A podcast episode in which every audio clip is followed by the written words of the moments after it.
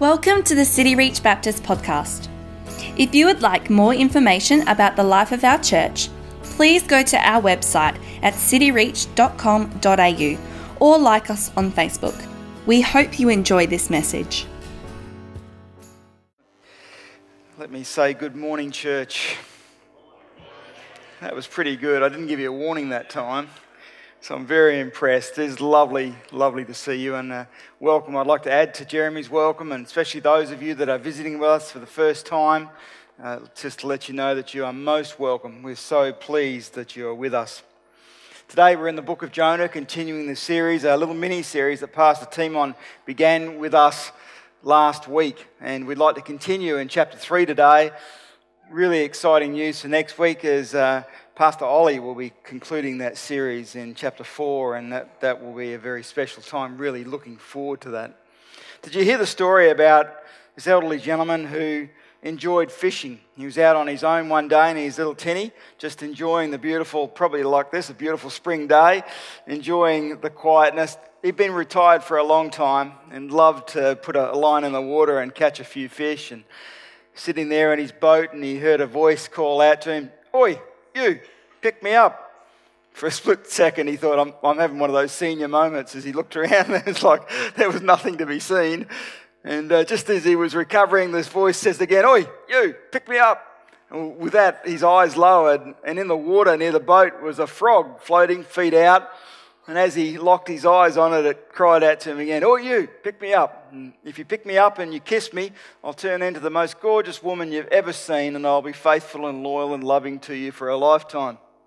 Well, he leaned over the side of the boat and got the frog out of the water and started to put it in his top pocket when the frog said, Hey, I told you that if you kissed me, I'd turn into the most beautiful woman you'd ever seen. And he said, Darling, at my age, I'm just happy with a talking frog. And we can oftentimes, when we open up a story, we can miss the point of the story and uh, miss the aim of it completely. And when we come to the book of Jonah, it's really easy for us to get sidetracked with all the things in the book of Jonah that really aren't the main point. It's easy for us to get sidetracked with a whale. It's easy for us to get sidetracked with a number of things. But we don't want to do that today. We want to get the main point. We want to see how magnificent our God is and how beautiful He is. We want to see the way that He redeems, the way that He gives a second chance, the way that He forgives, the way that He shows grace. So let me pray with you as we begin. Father, we thank you for your love to us and thank you for drawing all these beautiful people here today. Father, thank you for those folks who are regular attenders here, and members and family and friends and Thank you that we're able to gather together so freely in this beautiful country. We thank you especially for those that are visiting us, with us for the first time today, that you would please speak to them and reveal yourself to them afresh. Help them to see you and understand that you are a gracious and forgiving God, and that with you we have a second chance.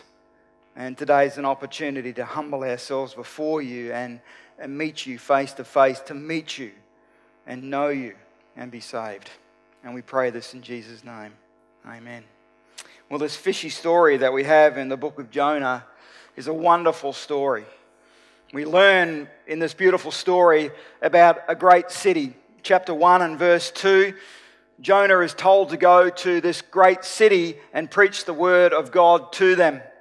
We learn further on in Jonah chapter 1 and verse 4 that Jonah disobeyed God and so God in verse 4 brought a, a great wind and uh, brought a tempest upon Jonah. And then we learn in verse 17 that God brought a, a great fish. This is a truly great story about a great and marvelous God. But let's be clear about this. The ultimate story of Jonah is about a great God. The focus of this beautiful story is about a God who has a great love for us the focus of this story is about a God who shows great mercy not only to the people of Nineveh, but by implication, as we know as we move into the New Testament, God is a God of mercy who wants to show great mercy to us today. What a remarkable day to come to church and to hear that our God is a God of great mercy and great love. And He wants to express that to you today. The story reveals that our God is a God of great forgiveness. He wants to show us mercy. He wants to show us grace. He wants to show us forgiveness. The story of going to Nineveh shows us that one man or one woman can change the course of an entire city. As you read this story and hear this story today, make no mistake, God has allowed you to be here for you to hear that one person who is willing to obey God and speak the word of God can, can change the entire destiny, the destiny of an entire city. Not just one person, your neighbor, not just your neighborhood, not just your suburb, but an entire city can be changed as the word of God is proclaimed. Jonah, as we come into God's word, was armed with, in the original language, five words. In my uh, Bible, armed with eight words. And when he went obediently and spoke those words, this city was changed. The message today about the good news that Jesus Christ says and that God's word is powerful, it means that God's word can change men and women. God's word can change and has changed many of you here today. Is that not true? God's word can change your neighbors, it can change your neighborhood, it can change our city. This is the power of God's word. Please don't miss that. As you think about the fish and the story of Jonah, God's word is able to save to the uttermost. God's word is powerful. So let's have a look at this beautiful story for a moment, and then I would like to make some applications and share a bit of it with you. But we begin in verse 1 of chapter 3. And then the word of the Lord came to Jonah, and what does it say if you're following along in your Bibles? A second time. This story is a story of second chances. I, I don't know about you, but I need a second chance in my life, and I need a, a, third chance and a fourth chance. And the wonderful news is today that if you've come here and you think that you've run so far away from God that there's no chance for you to come back, if you think that you've committed the unforgivable sin, if you've done something that no one could be forgiven for, I want to tell you that God is a gracious, forgiving, and merciful God, and there is a second chance, a third chance, a fourth chance for everybody. God's grace is for you today. Isn't that great news? This is the story that Jonah talked to Nineveh, saying, Arise and go to Nineveh, that great city. It really was a great city.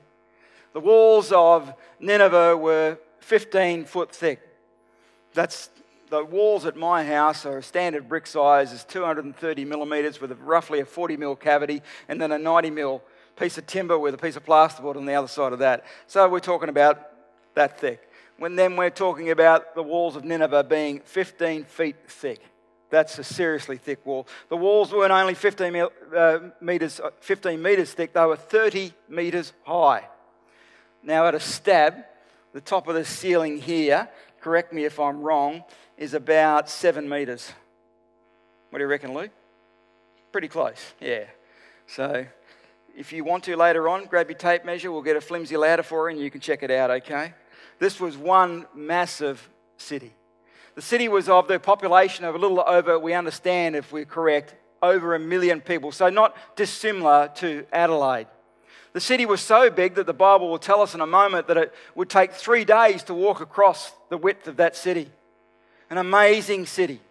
Amazing in its structure, amazing in its size, and amazing in its depravity, amazing in its wickedness. This was a city where they delighted in cutting people's heads off and hanging them on their walls as a trophy. And if that wasn't enough, they delighted in skinning people and hanging the skins of human beings on their walls. They delighted in that as a, a sign of power and authority. They abused men, women, boys, and girls. They were a ruthless, unforgiving, merciless community and their enemies feared them because they knew that when they came across them in battle, they would receive no mercy, no quarter, but would suffer their anger and their filthiness and their depravity and their hatred. It was a despicable, awful, depraved city hated by the nation of Israel, hated by every other nation that came up against them, and feared because of their great depravity. This is the city that God was sending this Jewish man into, Jonah. Terrifying prospect, I would have thought. Jonah traveled into the city not across the city, but into the city one day. So he didn't even make the center of the city, he just traveled in one day. So Jonah arose and went to Nineveh according to the word of the Lord. Now, Nineveh was an exceedingly great city, three days' journey in breadth. And Jonah began to go into the city, going one day's journey. And he called out, Yet 40 days, and Nineveh shall be overthrown. And the people of Nineveh believed God. And they called for a fast, and they put on sackcloth and humbled themselves before God. This wonderful message that Nineveh, that Jonah brought to Nineveh, that they would be overthrown, is a powerful message. Yet in 40 days you shall be overthrown. It's really, this, um, this book is just full of poetry, by the way, just the way it's, it's framed so beautifully. Chapter 1 and chapter 2 parallel each other.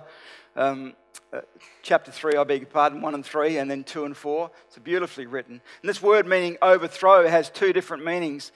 You would think this message of judgment that Jonah was bringing means that you will be overthrown, they'll be destroyed, they'll suffer the judgment of God. The same word was used for Sodom and Gomorrah, and that Sodom and Gomorrah was utterly wiped from the face of the map. But it has another meaning too that they could be overthrown in the sense of everything is turned upside down. And isn't that a, a beautiful picture that if they don't repent, they certainly will suffer the, the, judgment that Sodom and Gomorrah had suffered. But if they do repent, they still will be turned overthrown in the sense that if they repent, then God will relent from judging them. Just, I love how God does that. I just, I love how he brings a message of judgment. But as he speaks judgment upon us, at the same time, it seems on the underneath of his tongue is a message of mercy for us at the same point. I love the fact that even though we can be so wicked and so depraved and so far away, and when God brings a word of judgment, He still leaves room for mercy and grace. 40 days of mercy and grace. And there's a story and an, implication there for us as well. Then in verse 6, we hear that this message that Jonah preached, this uh, brief message that Jonah preached, and we'll touch on that in a moment, the word of the Lord reached the king of Nineveh, and he arose from his throne and removed his robe, covered himself with sackcloth, and sat in ashes.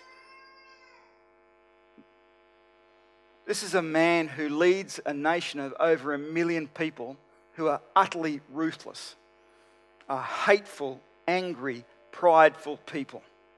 And he is a king that is led with cruelty, shows no mercy expects everybody to bow down and worship him. And if he even gets a little, little feeling that they're being disrespectful, he adds their head to the one on the wall. And yet, this message was so powerful and so overpowering and so convicting that this man actually rose up out of his throne. He would really never get out of his throne from anyone. And yet, he gets out of his throne, he takes his robe of authority off puts on sackcloth, sits down in ashes. And then he issues a proclamation to all of Nineveh. Have a look at that. If you're following along, or let me read it to you. And he issued a proclamation and uh, published through Nineveh. By the decree of the kings and these nobles, let neither man nor beast, herd nor flock taste anything. Let them not feed or drink water but let man and beast be covered with sackcloth, and let them call out mightily to God. Let everyone turn from his evil way and turn from the violence that is in his hands. Who knows? God may turn and relent from his fierce anger. Who knows? Maybe God will repent. Maybe God will, will stop doing this thing that he said he will do in 40 days' time. Do you notice here that they even put sackcloth on the animals. This is not an opportunity for you to say, I believe that my dog is born again according to Jonah chapter 3. No, that's not what it means. It just means that he wanted to describe to us that there was none who were left out of this.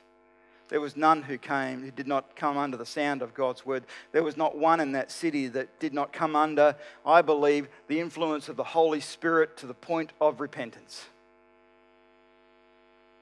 This is a work of God and God alone. And as we read on, as this nation repented from before the living God, as they turned away from all the evil that their hand was normally involved in, as they humbled themselves before the living God, what happened? God overturned Nineveh, just as he had promised. God relented from the judgment of destroying them like Sodom and Gomorrah. This should just make your heart leap for joy because to hear today, if you come before the living God with humility, if you felt the judgment of God in your spirit, you can repent from your sin and know the peace of God. Isn't that great news? Wonderful news.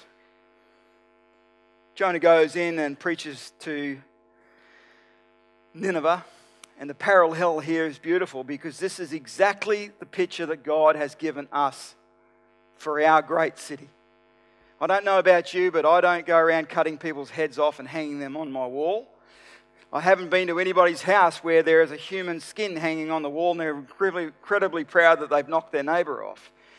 And so, in comparison, we may not be seen as wicked as the nation of Nineveh, but make no mistake, we live in a city that is utterly broken and has long walked away from the commands of obeying the living God. Oh, we do it with self righteousness and we do it with our own sense of dignity. But make no mistake, we might fool one another with our self righteousness. We, we do not fool the living God. Our city needs to hear that Jesus saves. Our city needs to repent from its sin. Our city needs to come under the conviction of the Holy Spirit. And God has given us the same message He gave to Jonah Go. Go and tell them the word that I've given to you. Go and tell them so that they might repent. Isn't that true? Have a look in your Bibles. It'll come up on the screen for you. Mark chapter 16 and verse, uh, Mark, uh, verse 15. He said to them, Go into all the world and preach the gospel to all creation. God has commanded us to preach His word to our great city that they might repent from the judgment that is surely coming upon all of humanity. We've been given the same orders, we've been given the same method. The method that we've been given is the same, of, the same as Jonah, and that is to preach the gospel. To preach the gospel. And I'll explain to you the power of preaching the gospel. And preaching the gospel comes in many and wonderful, varied ways. But make no mistake, it comes through the power of God's word. We might work at a domestic violence unit so that the doors can open, so that we might be able to win people for Jesus Christ. But the way that they will be won is that when we have opened their hearts, they will allow us to share the powerful word of God that brings change to humanity. It's the word of God that brings change. Now, Jonah's testimony, Jonah's message was not a long message. he was not incredibly committed to this project. He hated the Assyrians. He walks for a long period of time. Did you realize that when he got thrown up on the beach, he was roughly 890 kilometers away from Nineveh? So he walked for probably over around about two months. He walked through what is effectively a desert so that he could preach the word of God as he'd been commanded. And when he arrived at the city, he went through the gate and he walked for a day into that city and he spoke five words. And such conviction by the power of God's word and the working of the Holy Spirit came upon that city that every man, woman, child, and beast humbled themselves before the living God. Jonah didn't go in there and tell them about his own testimony about how God, good, good God was. He didn't go in there with his heart full of love for the Ninevites. He hated them. He didn't go in there all bleached and scare them half to death. That's just a nonsense. They were not overcome by his appearance. They were not overcome by his testimony. They were not overcome by his zeal. They were overcome by the effective working of the Word of God. And that's awesome news because that's the same word that we have today. That's the same opportunity we have today. God's word is powerful and quick. Have a look in Hebrews chapter 4 and verse 12. Let me read that to you. For the word of God is living and what? Active. Sharper than any two edged. Come on, folks, come with me. Piercing the divisions of the spirit, of joints and of marrow, and discerning the thoughts and intentions of the. God works powerfully through his word. Yes, we take opportunity and we do different ways to share God's word, but let's not deceive ourselves into thinking that we are the one that brings change in a human heart. It is the effective working of God's word through His Spirit, which is just awesome because now we can be praying and asking God, well, why not us? God, use us to win this great city for you. God, use us as we share your word to turn the hearts of all these people in Adelaide. That's exactly what we've been trying to do, isn't it? Isn't that why we planted a church at West? We didn't plant a church at West so that we had the adornment of, an, of another church. We didn't plant a church down south because we just thought that'd be a, a cracking idea and we could brag about who we are. We did these things because we wanted to see the gospel proclaimed within our city. Because as the word of God goes out, the powerful word of God, lives are changed. Men are changed. Women are changed. Children are changed. Families are changed. Marriages are healed. Hopeless people find hope because of the powerful, working gospel, the Word of God. And you know this. You know this message. Like, you don't have to be a Jonah. You don't have to walk 890 kilometers in hot weather. You don't have to be spewed out of a whale's mouth. You don't have to be tall or short or wide or skinny or smart or dumb. You just have to be obedient. Why not us, God? Why could you not use us to proclaim your powerful word? And God's word is powerful. Have a look on the screen with I want to take you through a few verses in the time that we have. What does Romans 3:23 tell us? For all have sinned and fallen short of the glory of God. Don't you know that? Have you forgotten that? That your neighbors, that we once were in that place, that we, none of us can measure up to the standard of God. And therefore, because we cannot measure up to the standard of God, God is and has to judge us. We've all fallen short. There is none who is right before God. And Romans 6:23 says, "For the wages of sin is is death, but the gift of God is Amen. And how do people hear about the gift of God?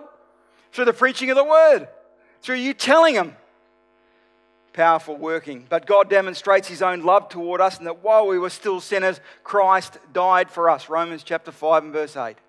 Praise God that while we were totally ignorant of God, as we all have been, while we were utterly going our own way, the picture here is a man just going about his own sinful life with no regard for God, and yet God, while he was ignorant of him, God was working on his behalf to save him because our God is a merciful, loving God who pursues us and rescues us.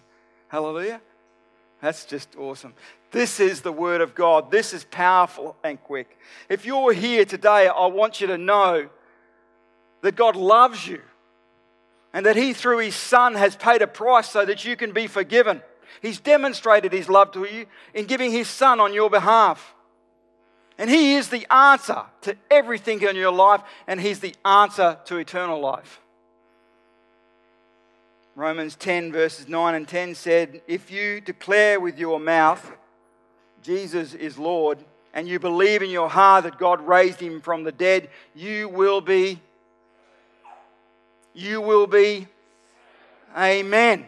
Why? Because I've got a great testimony. Why? Because I got bleached by a whale. Why? Because I walked 890 kilometers. No.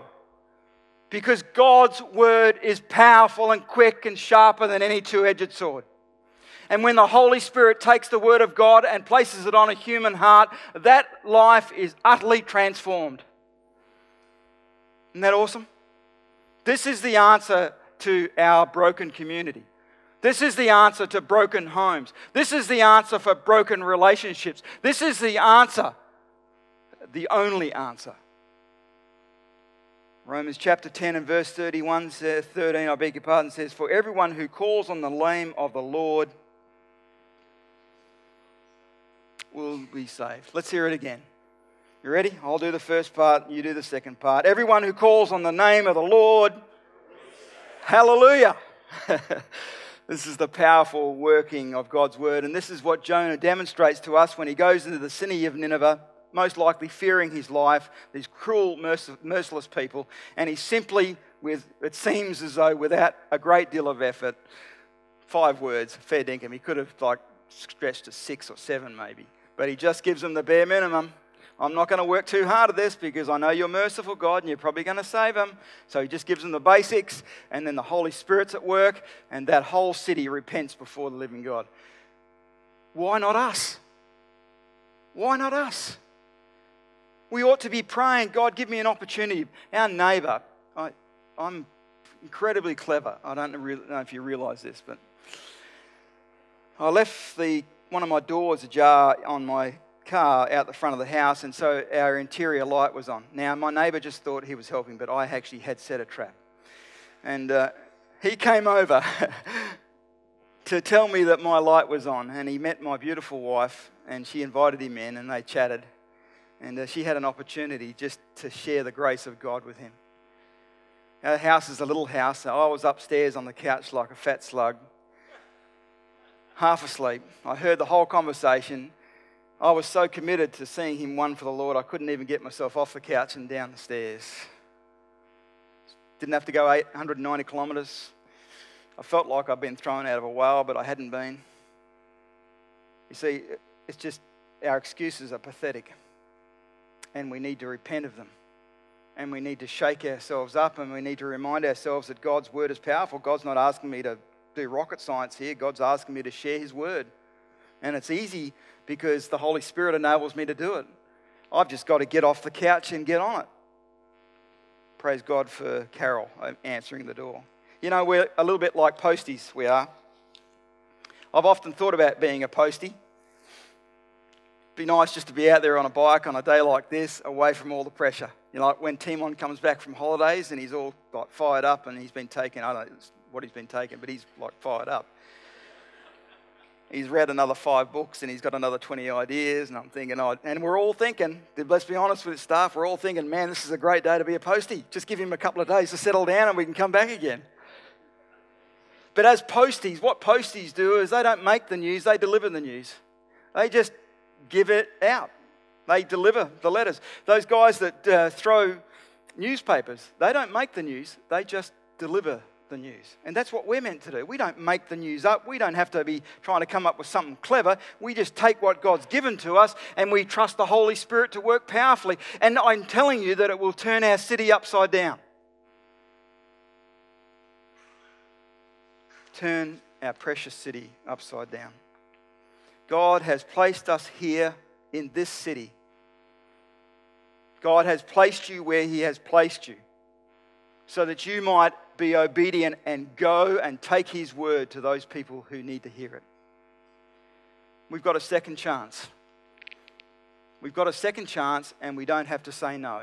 We don't have to be like Jonah anymore. When God said to Jonah, go, and Jonah said no, when God says to us, go, we can say yes and we can take his precious word to this community.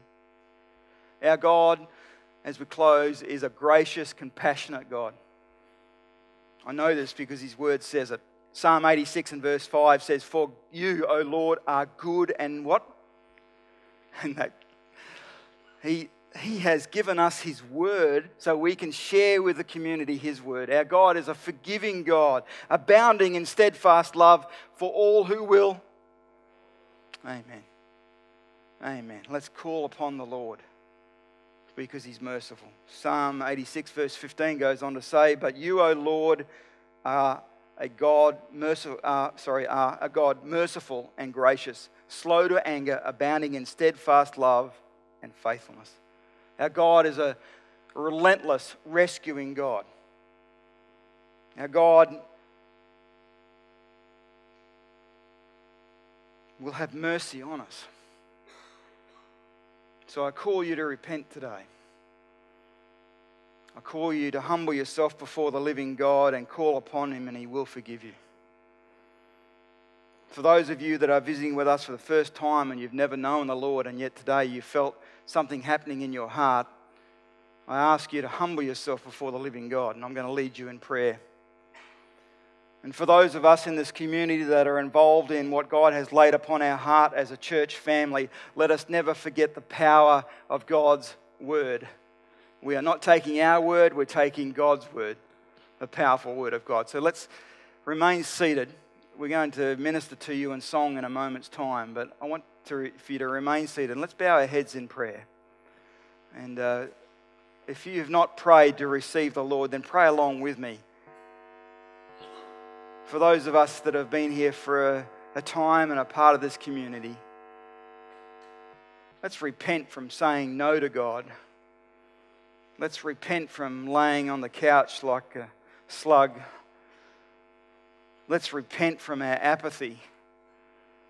Let's take the more sure word of God into our community and see the Holy Spirit do miraculous things throughout this city.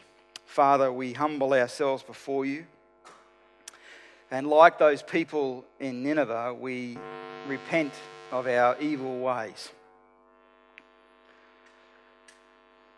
We repent of our apathy. We repent of our hatred for our community. We repent of our unbelief we don't believe that you can do this.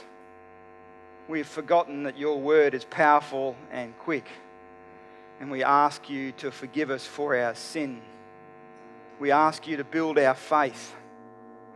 We ask you to win thousands upon thousands upon thousands of people in this community back to you.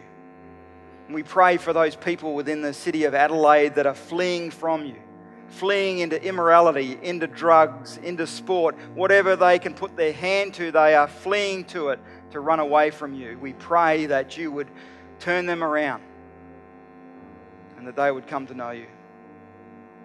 Father, for those that are here today that don't know you, I want to lead them in prayer. And Father, we pray to you and say thank you for sending your Son to die in our place, to pay the price that we couldn't pay. We thank you for your great forgiveness. We believe that Jesus died in our place. We believe that on the third day he rose again, and there'll come a day, Lord, where you'll come back for us and we'll enjoy eternal life with you. Pray these things in the lovely name of the Lord Jesus. Amen.